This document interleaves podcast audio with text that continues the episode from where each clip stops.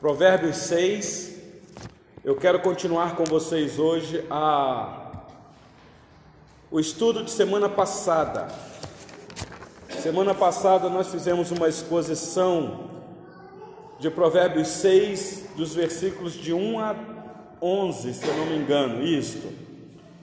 E nós estamos aqui, meus irmãos, em novas lições para o filho. Vocês estão percebendo que o pai amoroso está aconselhando, exortando, orientando o seu filho, porque o pai aqui, além de ser amoroso, é um pai experiente, é um pai que sabe que existem caminhos que ele pode alertar o filho. E são várias lições. E hoje nós vamos continuar naquela lição que o pai dá para o filho sobre pessoas que ele irá encontrar em alguns caminhos.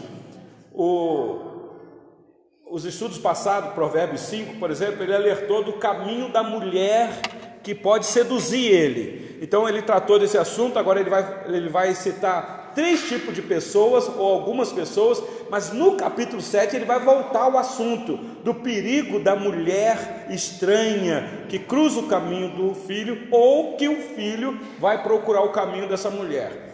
Mas hoje eu quero ver com vocês o que ficou faltando de semana passada, os versículos 12 a 19. Nós falamos aqui de três tipos de pessoas que o pai alerta ao filho. O primeiro é o fiador, dizendo: Meu filho, cuidado, porque existe um caminho muito perigoso de ser fiador de alguém. Versículo de 1 a 5.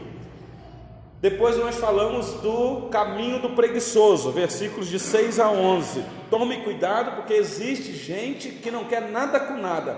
E nós ficamos devendo para os irmãos o caminho do agitador. Existe, do agitador. Existem pessoas, meus irmãos, no meio da igreja e aí na sociedade que gosta de ser um tumultuador, arrumar intrigas, contendas inimizades, gosta de colocar lenha na fogueira. Quando tem um problema para ser resolvido, em vez de tratar o problema e resolver e sanar ali, não, quer disseminar contendas, é, é, fofocas e a coisa lastra. Então acompanhe por gentileza os versículos de número 12 a 19. Na minha tradução aqui da minha Bíblia tem um título aí que o tradutor colocou: advertência contra a maldade. Então, hoje nós iremos aprender que nós devemos ficar vigilantes contra a maldade que algumas pessoas podem querer suscitar no nosso meio. Diz assim a palavra do Senhor: O homem de Belial, o homem vil, é o que anda com a perversidade na boca, acena com os olhos, arranha com os pés e faz sinais com os dedos. No seu coração há perversidade. Todo o tempo maquina o mal, anda semeando contendas. Pelo que a sua destruição virá repentinamente, subitamente será quebrantado, sem que haja cura. Seis coisas o Senhor aborrece, e a sétima a sua alma abomina: olhos altivos, língua mentirosa, mãos que derramam sangue inocente, coração que trama projetos iníquos, pés que se apressam a correr para o mal, testemunha falsa que profere mentiras, e o que semeia contenda entre irmãos. Até aqui. O que semeia contenda entre irmãos. Isso é muito sério, meus irmãos. Então, nós vimos semana passada aqui a insensatez do filho é, assumir a responsabilidade pela dívida de alguém. Depois nós vimos uma palavra para o preguiçoso e hoje eu quero falar sobre o agitador. Ou seja, alguém que tem uma motivação para gerar desordem. E desordem aqui, meus irmãos, social e moral. É, um causa, é, é alguém que gosta de criar um motim. Ele, ele lidera esse, ele dissemina isso no meio do povo, ele incentiva, ele manda uma mensagem e arruma um tumulto no meio de todo mundo. A designação aqui do agitador, preste atenção nesse detalhe aqui, é uma lista de alguns dos seus comportamentos repre... são repreensíveis. É alguém que se, se deixa ser repreendido, ele mostra isso. Se você der uma olhadinha no versículo 12 a 15, é, essa é a, é a demonstração, é o comportamento que mostra que ele tem que ser repreendido. Mas a partir do versículo 16 até o 19, é algo que é intensificado aqui numa relação de sete coisas que o Senhor abomina. Então, duas, duas partes. É alguém que tem um comportamento repreensivo e a intensidade aqui de relações de coisas que o Senhor Deus abomina. Sete. O número sete é muito significativo. Então, as duas partes aqui são ligadas pela lista dos membros do corpo dele que está corrompido. Cada membro individual. Não sei se vocês prestaram atenção aqui, parece que o pai, o sábio, quer descrever algumas partes dos membros do corpo dessa pessoa que é um agitador. Primeiro, uma boca e uma língua mentirosa. Olha o versículo 12. Versículo 12 ele diz assim: Bom, ele já apresenta aqui o homem de Belial, né? O homem vil. A palavra Belial no hebraico aqui é homem do maligno. É alguém que não é de Deus. É alguém que desempenha um fruto que visivelmente você vai identificar quem ele. E nesse sentido, meus irmãos, é até bom você logo ver a cara da pessoa, a carranca, porque o ruim é quando a pessoa vem travestido de ovelha e por dentro é lobo devorador. Mas aqui não, aqui já há identificação. Meu filho é um homem de Belial, um homem vil, e que anda com perversidade na boca. Então é fácil de você conhecer ele. Senta para conversar. Conversa com ele, porque a boca dele é uma boca que ele profere perversidade. Ah, e fala de língua, língua mentirosa, aí no versículo 17. O versículo 17 diz assim: é, uma das coisas que o Senhor abomina, né? Língua mentirosa. Claro, a língua está onde, meus irmãos? ah, alguém já disse que o Senhor Deus fez a nossa língua e cercou ela bem amuralhada de dentes porque depois da queda, a língua é um instrumento muito perigoso. O nosso irmão Tiago vai dizer que com a língua você incendeia uma floresta, você dissemina algo que você depois não consegue mais resolver. É, é a palavra maldita, ou dita de uma maneira é, é, desapropriada, ela é como uma fagulha, uma faísca de fogo que cai na beira de uma mata seca e incendeia. Então o pai está falando para o filho: meu filho, tome cuidado com essas pessoas, cuidado com quem você anda e o que você conversa e anda ouvindo, porque existe alguém que tem uma boca, como ele diz no versículo 12, perversa e uma língua mentirosa. Salmo 120, versículo 2. Alguém leia por gentileza. Mas marca aí Provérbios que eu vou voltar aqui. Salmo 120, versículo 2.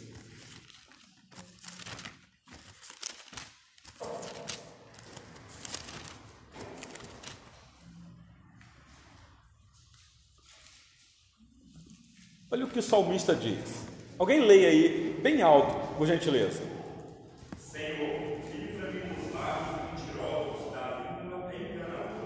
Bom, o sábio que escreveu este salmo, porque é um sábio, ele sabe do perigo que é a língua, a língua enganadora, os lábios mentirosos. Ele tem essa potencialidade, então ele está orando, dizendo: Senhor, livra-me.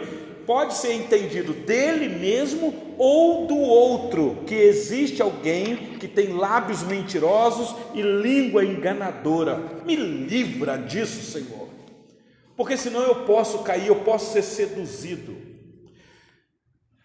Meus irmãos, isso daqui no passado se aplicava literalmente à fala. Mas hoje você pode ser ludibriado por alguém sem alguém dar uma palavra, mas que digita.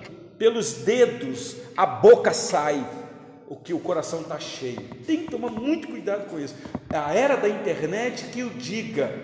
Gente que entra em discórdia sem dar uma palavra. É claro que a palavra está por detrás, porque o Senhor sabe de tudo antes que venha a boca. Na volta para Provérbios, por gentileza. Provérbios 12, 22. São instruções para o filho. O pai orienta. 12, 22 diz assim: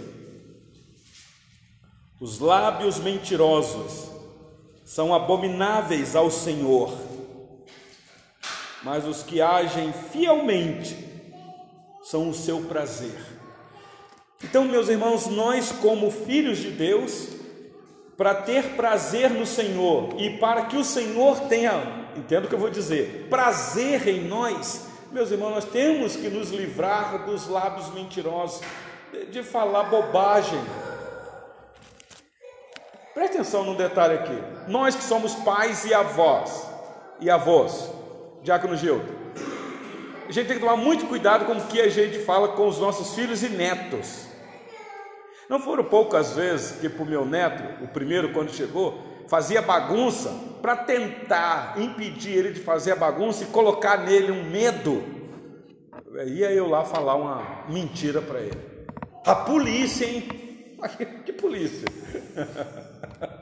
Para vocês entenderem, meus irmãos, nós somos, e olha que assim, não, pastor, isso é uma mentirinha santa, sabe? Santa, isso é uma mentirinha do diabo, porque quem é o pai da mentira, meus irmãos?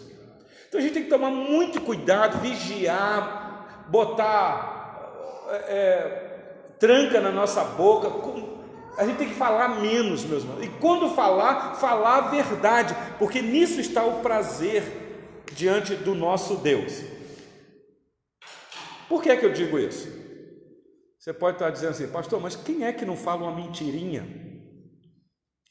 É verdade, esse é o pecado que habita em nós. Mas a gente tem que lutar com isso, porque meus irmãos, nós temos nós temos palavras claras nas escrituras que o reino de Deus é muito sério.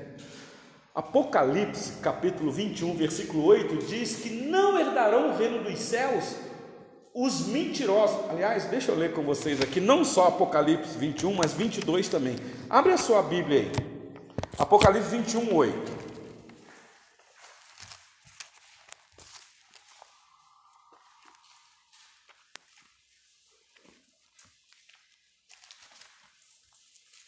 Livro da Revelação, capítulo 21, versículo 8.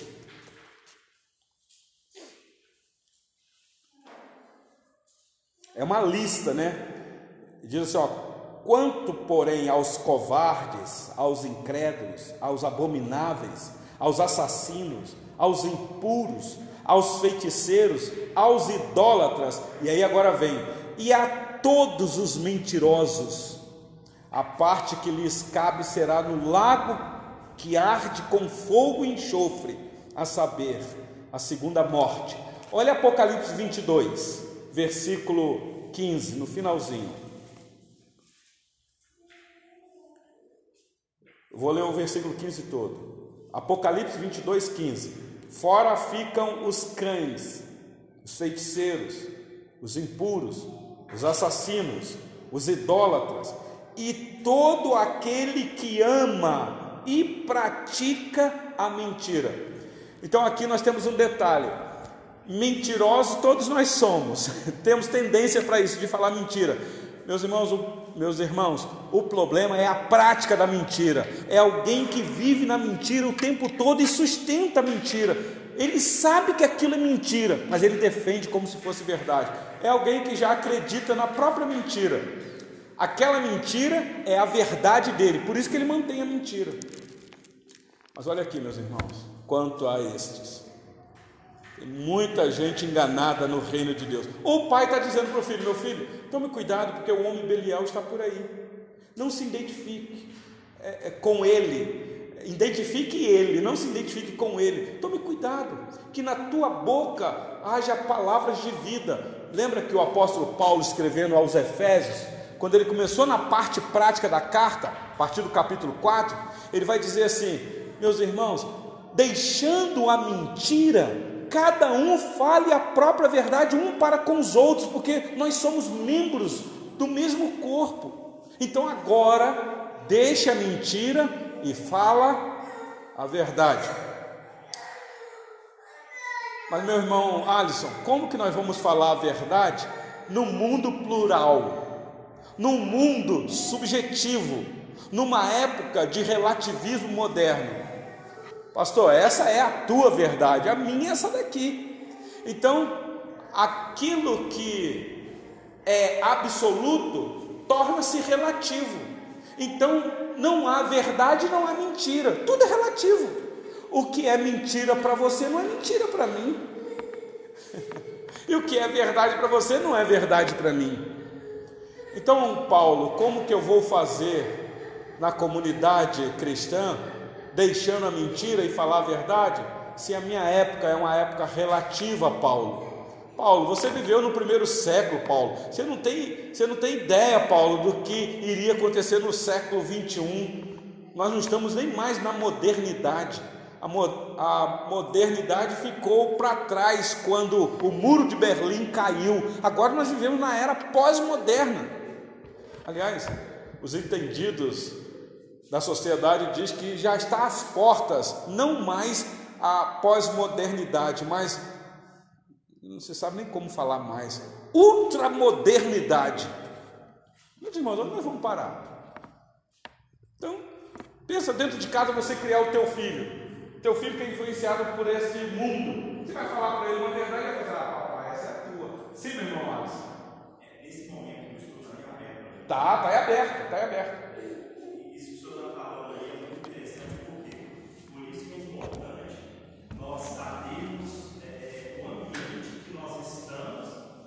está em aberto. Sim. Porque quando você não, não se, não se, não, não, não busca ser criterioso no ambiente que você vai frequentar, o que, o que você está propenso, você e sua família, a entrar num ambiente onde, é, igual o senhor falou, nós temos é, a mentira, né? mas nós não podemos ter a prática.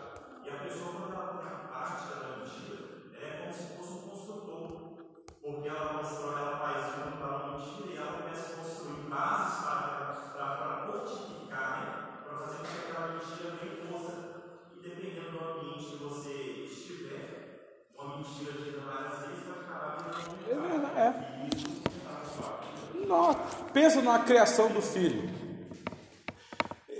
Meus irmãos, por isso cuidado do pai aqui toda hora dizendo: meu filho, há um caminho de sabedoria para você, meu filho. Porque o mundo é um mundo mal, perverso, e existem pessoas perversas. Aliás, foi isso que ele disse, meu irmão Alisson, no versículo 12: que este homem viu de Belial, ele anda com perversidade na boca. Então, esse é o nosso primeiro ponto, meus irmãos. Deixa a mentira e fala cada um a verdade com o seu próximo, porque somos membros uns dos outros. Falar a verdade.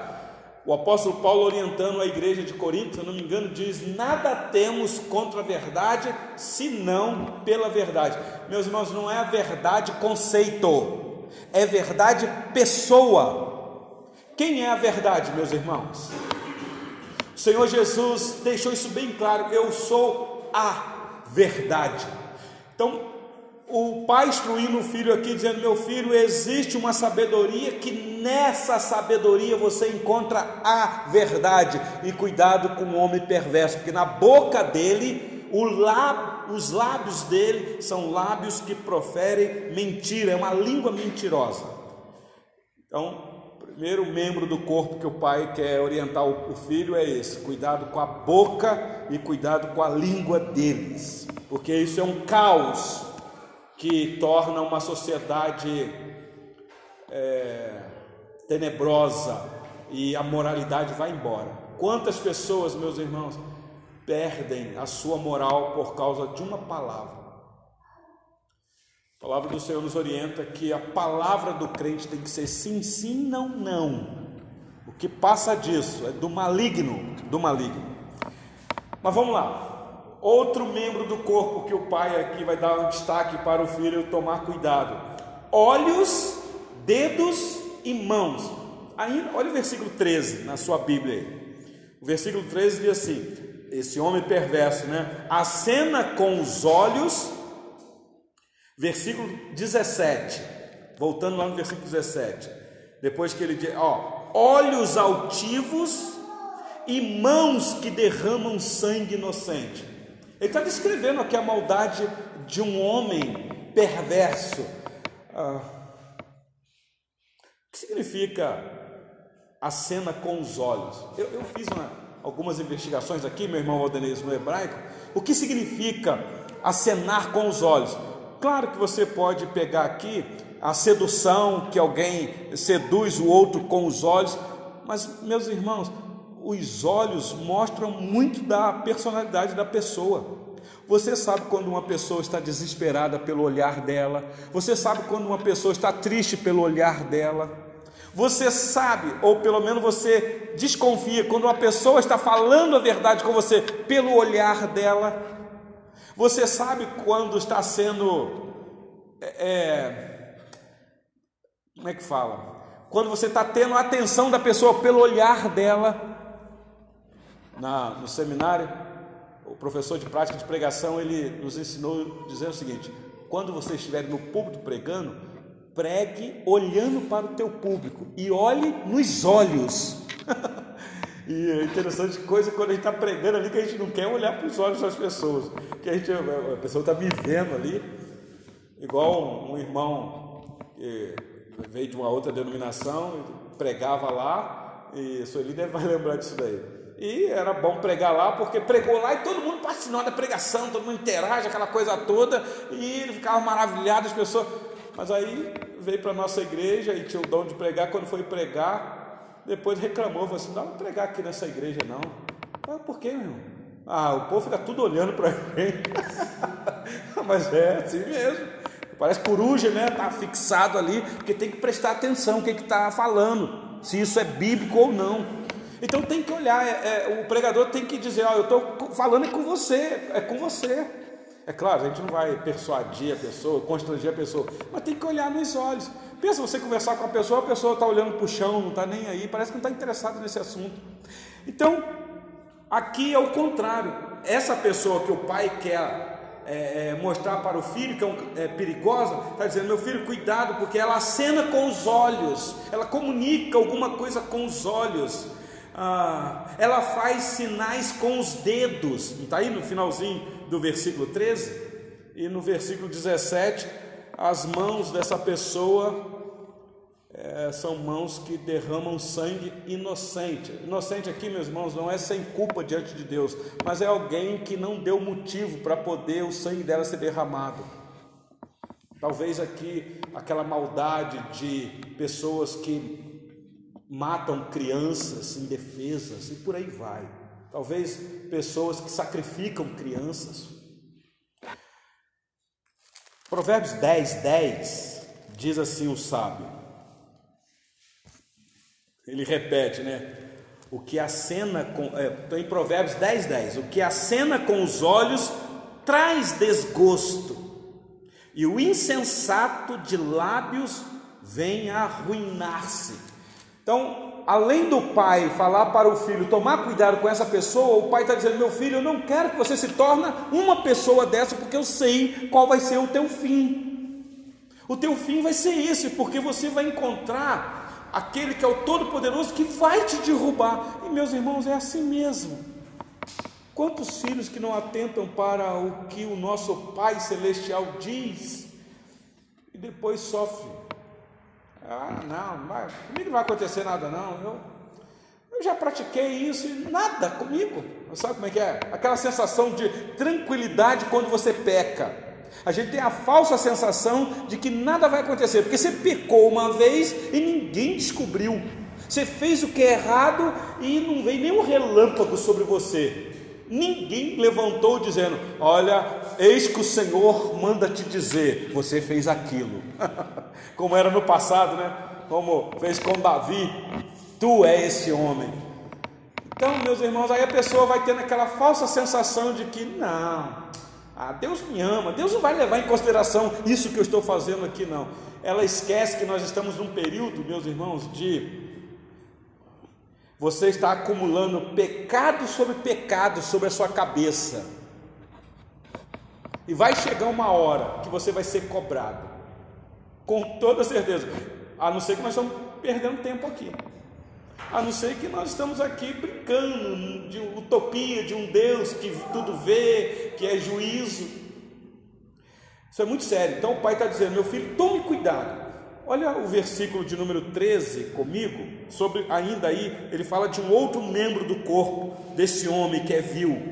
Ele falou dos olhos, ele falou dos dedos, mas no versículo 3 ele diz: arranha com os pés. arranha com os pés? Olha o versículo 18. Versículo 18, finalzinho, diz que pés que se apressam a correr para o mal. Ou seja, o, a essência da vida dele é essa, ele precisa, ele tem que ir lá. Isso daqui me lembra, meus irmãos, não sei se vocês vão lembrar. Vou tentar mostrar para vocês um servo do Senhor. Vocês lembram de Eliseu? quando Naamã procurou ele, orientado por uma moça, se eu não me engano, que tinha um profeta lá naquela região, porque Naamã tinha um problema de saúde, e o profeta manda ele lá no rio mergulhar sete vezes. E ele mergulha. E quando ele então vê que a pele dele ficou igual pele de criança, novinha, ele ficou tão maravilhado que ele falou assim: Não, eu tenho que dar um agrado para esse profeta. Eu quero ir lá, eu tenho riquezas, eu tenho recurso. E foi lá. Meus irmãos, ali estava um homem de Deus sério. Eu penso que se fosse hoje, oh, bênção. O profeta falou: Não, não quero nada seu, não. O Senhor te abençoe, te guarde e você reconheça que isso veio da parte do Senhor, como que dizendo: Olha, você viu o que aconteceu com você? E o rei falou: Ok, o rei não, o soldado lá, o comandante, foi embora. Geazi estava do lado. Falou: quê? O profeta não sabe que a gente está precisando de recursos aqui? Eu estou precisando. E pega uma oportunidade dessa, o homem queria dar. Ele toma uma atitude. Apressa os pés correndo para o mal. Corre atrás da carruagem do, de Naamã. E quando Naamã vê que Geazi está vindo correndo, para, desce e vai de encontro de Geazi. Já sabia que era Geazi, servo do profeta. Ué, de onde vens? Pergunta, né? Para dar tempo ainda de Geazi reconhecer que os pés dele estavam apressando para o mal. Ele dá uma conversa afiada lá para Naamã, e Naamã caiu na lábia daquele homem. Não, está aqui os recursos, toma, pode te dar. E ele pegou aquilo, ficou quietinho, caladinho, só ele e mais ninguém na mente dele. Mas Deus viu e o profeta, meus irmãos, serve a Deus. De repente, Jesus chega lá para Eliseu. Eliseu faz a pergunta: Ué, de onde vens? Não, eu não venho de lugar nenhum, profeta. Fala, tem certeza, profeta? O meu espírito estava lá com você quando você pediu aquele recurso lá, escondido, para satisfazer os teus, as tuas vontades os olhos dele até regalados assim. Falei, você lembra, Geazi, o que que estava nele, Geazi? Ah, Geazi, seus pés correram para praticar o que é mal, Geazi. Então agora a lepra dele vai cair em cima de você. Meus irmãos, vocês conhecem essa passagem? Isso está na Bíblia para quê, meus irmãos?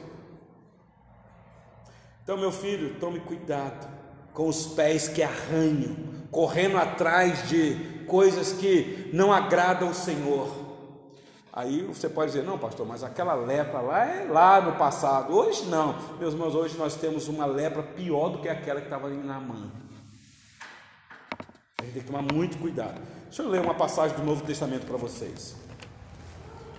Abra sua Bíblia em Romanos 3. Eu sei que é conhecida essa passagem, mas eu quero ler novamente com vocês. Romanos 3.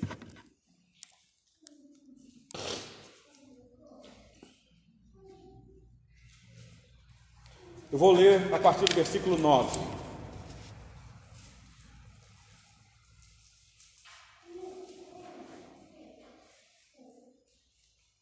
Diz assim: acompanhe aí a leitura, Romanos 3, a partir do versículo 9. Que se conclui? Temos nós qualquer vantagem? Não, de forma nenhuma pois já temos demonstrado que todos, tanto judeus como gregos, estão debaixo do pecado. Como está escrito: não há justo, nenhum sequer, não há quem entenda, não há quem busque a Deus. Todos se extraviaram, a uma se fizeram inúteis, não há quem faça o bem, não há nenhum sequer. E aí ele começa a descrever aqui os membros do corpo dessa pessoa que está debaixo do justo castigo de Deus. E ele está dizendo: judeus e, e gregos, ou seja, judeus e o resto do mundo.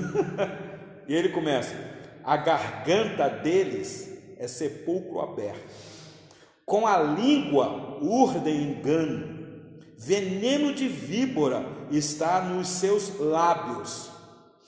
A boca eles a têm cheia de maldade ou de maldição e de amargura. Versículo 15: São os seus pés velozes para derramar sangue, nos seus caminhos há destruição e miséria, desconheceram o caminho da paz, não há temor de Deus diante de seus olhos. Meus irmãos, ou essa aqui é uma palavra bendita da parte de Deus que usou o servo dele, ou Paulo está aqui numa loucura, numa esquizofrenia, num devaneio. Ou Paulo aqui é um megalomaníaco para escrever um negócio desse. Ele está descrevendo a humanidade como ela é, na sua essência. E isso daqui, meus irmãos, hora ou outra vai manifestar. Não é que a pessoa é isso o tempo todo, mas está lá incubado é o que contaminou a pessoa com a queda, com o pecado de Adão e Eva. Está aqui. Esse é o quadro da humanidade sem Deus. E o pai sabe disso e ele fala: Meu filho, tome cuidado. Por mais que você quer se envolver e precisa se envolver, mas você tem que vigiar, porque existem pessoas perversas, meu filho. É, Paulo descreve este quadro da humanidade sem Cristo.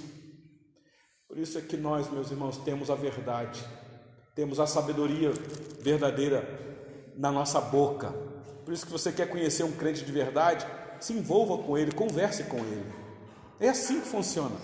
Mas vamos lá para a gente ir para o final. Ah, as, as últimas descrições do pai para o filho sobre o cuidado com este homem que é agitador. Este homem que é agitador, repetindo aqui para vocês. Primeiro, este homem tem uma boca e uma língua mentirosa. Segundo, os olhos, os dedos e as mãos também são perversas. Os pés apressam para derramar sangue inocente. E por último, meus irmãos, o coração, especialmente o coração. Volta os seus olhos aí para o versículo 14 de Provérbios 6. Provérbios 6,14.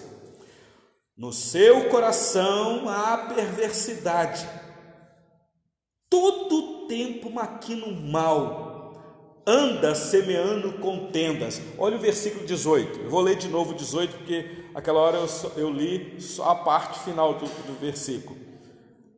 Coração que trama projetos iníquos, é alguém até visionário é alguém que para e pensa, né? Identificado quando René Descartes disse que o ser humano é aquele que pensa, porque se ele pensa, logo ele existe. Só que aqui nós temos alguém que para e pensa, mas ele pensa o que? Ele trama o que? Projetos iníquos. Então, para mim, René Descartes está equivocado na máxima dele. Eu sei o que ele quis dizer, ele quis dizer que o ser humano ele é o que ele pensa. Então é aí que está a realidade dele. Só que se a gente pensar sem levar em consideração Cristo, que é a sabedoria verdadeira, ah, meus irmãos, nós vamos tramar projetos iníquos. É aquilo que está no nosso coração. Por isso é que a palavra de Deus diz: Filho meu, dai-me o teu coração. Nós precisamos de um coração novo para tramar projetos que sejam edificantes, abençoadores.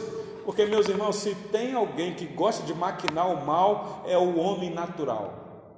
E na hora da raiva, então, sei vocês, se já ficaram com raiva alguma vez, e aí você senta, você não fala nada, mas você fica lá só maquinando mal para ver como é que vai revidar, achando um meio.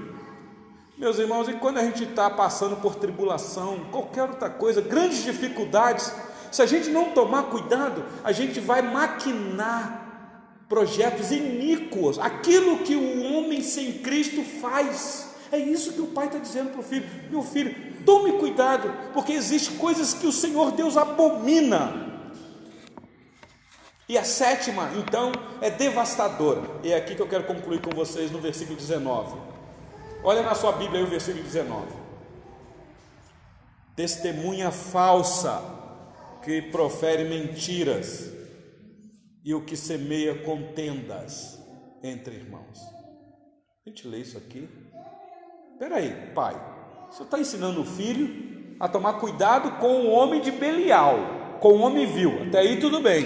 Mas agora você me diz que existe testemunho. Ele está dizendo: é meu filho, é isso que o Senhor Deus abomina. Quando no meio da irmandade há testemunhas falsas proferindo mentiras e que semeia contendas. É, é, é maligno que no, no como é que eu vou dizer? Na falta de vigilância do povo, ele entra e semeia o joio. Lembra da parábola? Ué, cresceu o joio igual o trigo, mas não é o trigo. Vamos lá arrancar. Não, vocês, vocês dormiram, agora semeou a contenda no meio de vocês. Agora vocês vão ter que aprender a conviver com esse espinho na carne aí, até o dia da ceia. Provérbio 19, 5 diz assim: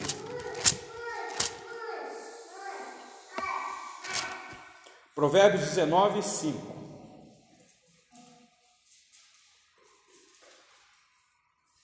A falsa testemunha não fica impune, e o que profere mentiras não escapa.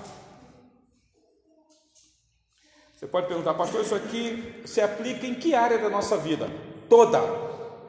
Mas, pastor, e se eu for um profissional e eu preciso trabalhar e o meu trabalho eu sou levado a testemunhar falsamente.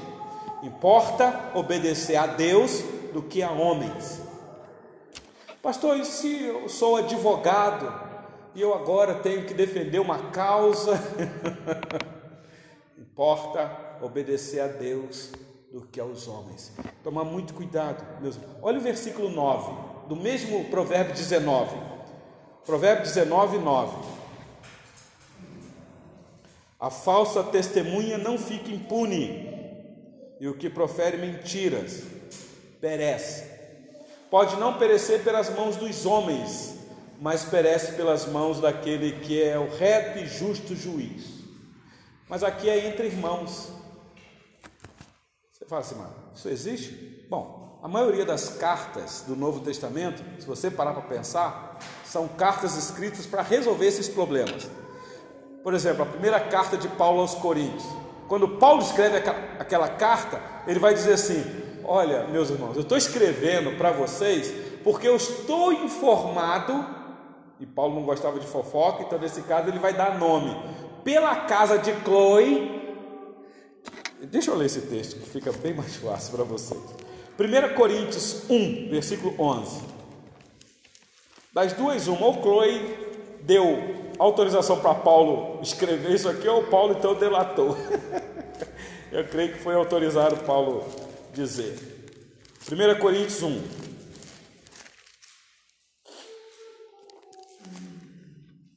E aqui já vai a nossa conclusão e aplicação, meus irmãos.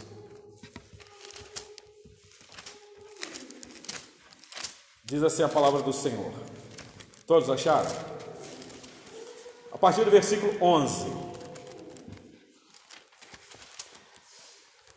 Pois a vosso respeito, meus irmãos, fui informado pelos da casa de Chloe, ou Chloe, de que há contendas entre vós.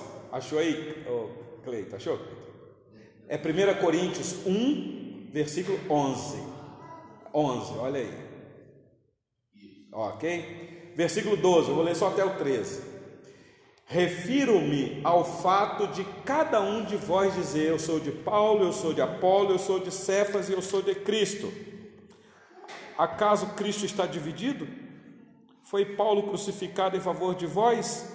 Ou fostes porventura batizados em nome de Paulo? e ele continua aqui dando a bronca. Mas ele está dizendo: Eu fui informado que há contenda no meio de vós. Ou seja, grupos factoides, facciosos no meio de vocês, gente que é mais a favor de um do que o do outro. Ué, e, e, e cadê a nossa unidade? Meus irmãos, isso aqui é tão sério que Judas, que escreve a sua pequena carta, a penúltima carta da Bíblia, uh, escreve de uma maneira tão veemente. É uma cartinha pequenininha que é, acho que é um capítulo só. Não sei se eu posso falar que é um capítulo, mas ele escreve. É, o objetivo dele era escrever outra coisa. Ele queria escrever sobre a fé dos irmãos. Mas aí de repente ele diz: Olha, é, é, mas eu vou escrever outra coisa para vocês, porque é uma seriedade imensa, porque disso depende a nossa vida espiritual. E aqui eu encerro com vocês. Judas, olha aí na sua Bíblia, uma cartinha antes de Apocalipse. Uma vez nós fizemos uma exposição desta carta aqui na nossa igreja, e foi assim algo que abriu demais nossos olhos. Olha o versículo 3, Judas 3.